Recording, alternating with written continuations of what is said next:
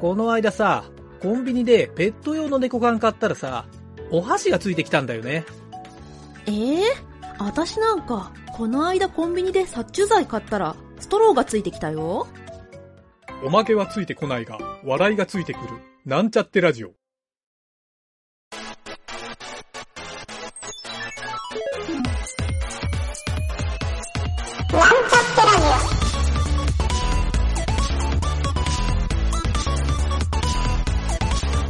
この番組は、プログラミング初心者の勉強に役立つ情報をお伝えする放送局です。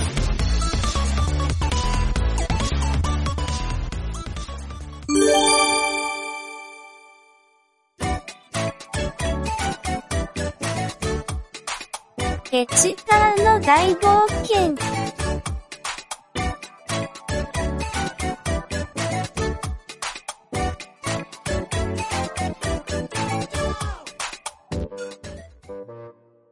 似要素と疑似クラス。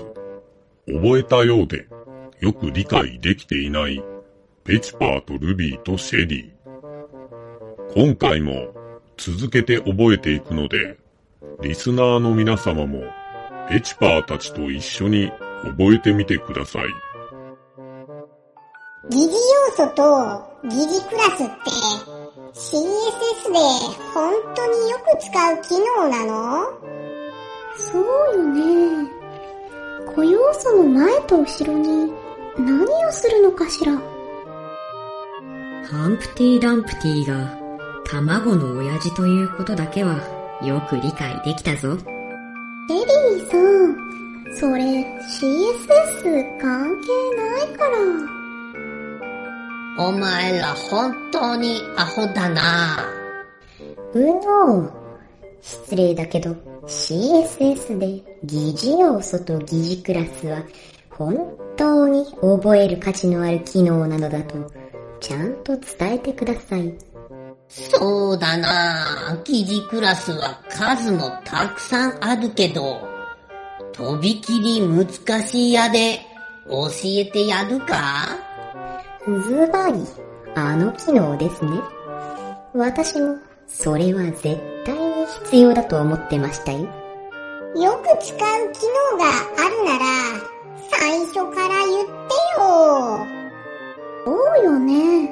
なんだか遠回りした気がするわ。君たち、教える順番をあまり考えてないだろう。覚える側にも心の準備っていうのが必要なんだぞ。うるさいお前たち。ブーブー言わないで覚えればいいんだ。うの、怒ってはダメですよ。ここは優しく教えなければ彼らも覚える気分にならないでしょう。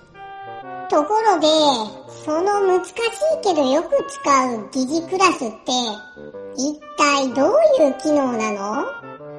気になるわね。ストレートに教えてくれよ。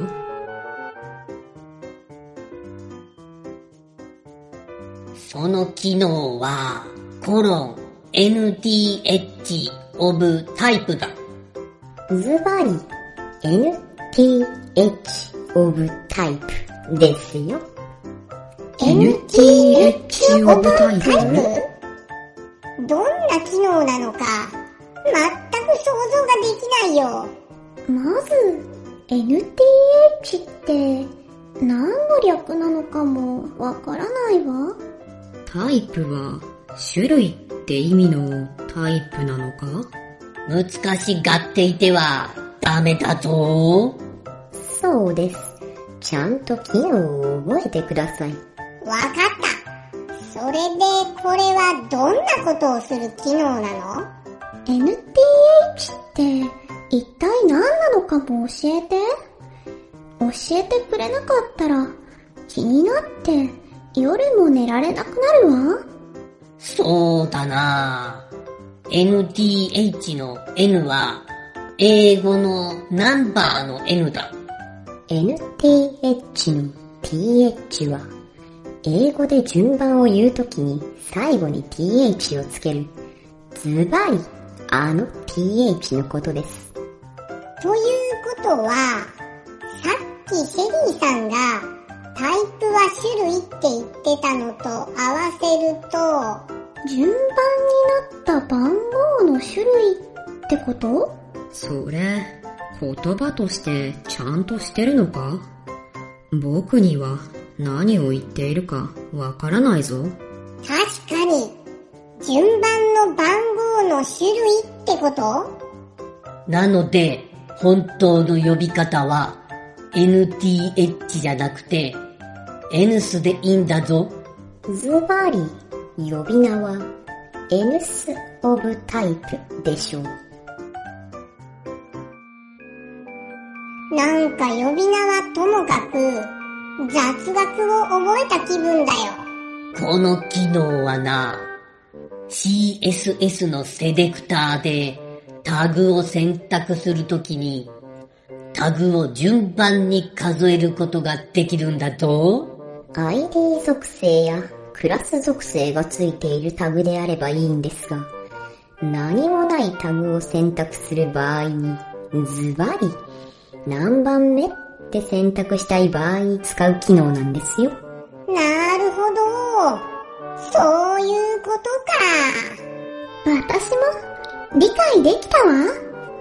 当然、僕は理解できないけど、なんか、わかりやすい感じに聞こえたぞ。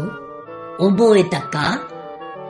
でもこの機能は奥が深くて、何番目っていうだけじゃなくて、偶数番目や奇数番目っていう、こんな選択もできるんだ。ズバリ、他にも3番目以降とか5番目より手前とかも選択できますよ。すごい。なんかプログラミングみたいに柔軟に選択できるんだね。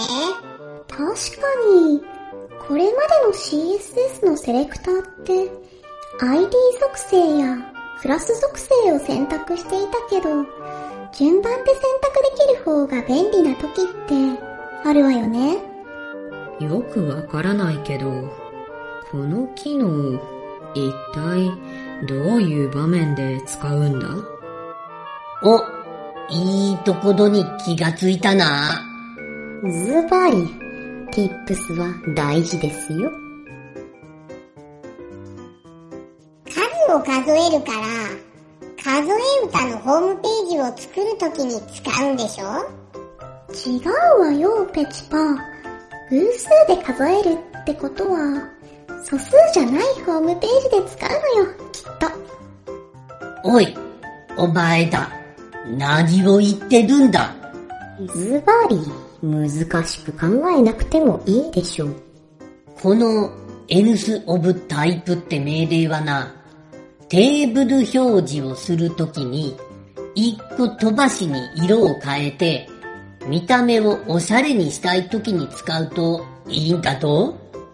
他にも、九九の計算表を表示するときに、特定の数だけ見た目を変えることができるでしょう。なんだか、本当に、どれも僕には難しいんだよな。なんだか数を数えることができるだけで、できることがたくさん増えた気がする。そうか、お前分かってきたな。確かに、おしゃれなものって、互い違いになっているものが多いわね。デザインのことを理解できるなんて、ズバリ、あなた、すごいでしょ。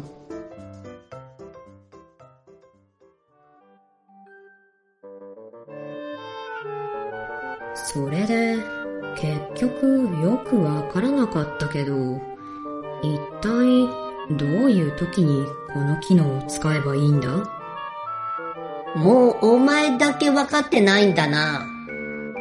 1番目、2番目と指定するときに使えばいいのですよ。オッケー、わかった。いやー、疑似クラスって、奥が深いんだね。そうね。一つの機能だけで、こんなにたくさんの内容があるなんて、驚きだわ。僕はシンプルに覚えたけどね。よし、お前だ。疑似要素と疑似クラス。まあまあ覚えられたな。ズバリ、この機能は使わないと損をするでしょう。覚えたら、次のフロアに行ってもいいよ。疑似クラスの N スコブタイプについて深く学習したペチパーたち。他にも似たような機能で N スチャイルドというのがありますが、少しだけ使い方が違うので気になる人はさらに学習をしてみるといいでしょう。そんなわけで、疑似要素と疑似クラスについて学ぶことができたペチパーたち。次は一体どんな CSS を学ぶことができるのでしょうか？次回もお楽しみに。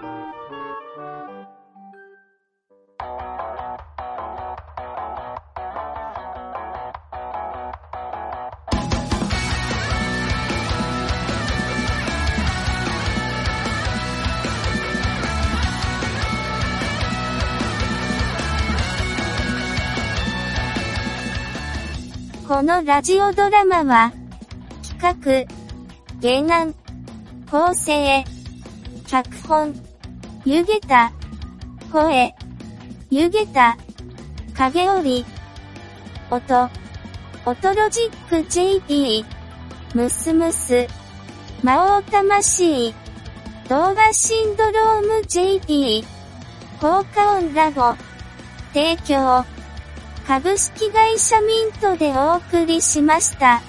また、次回も聞いてくださいね。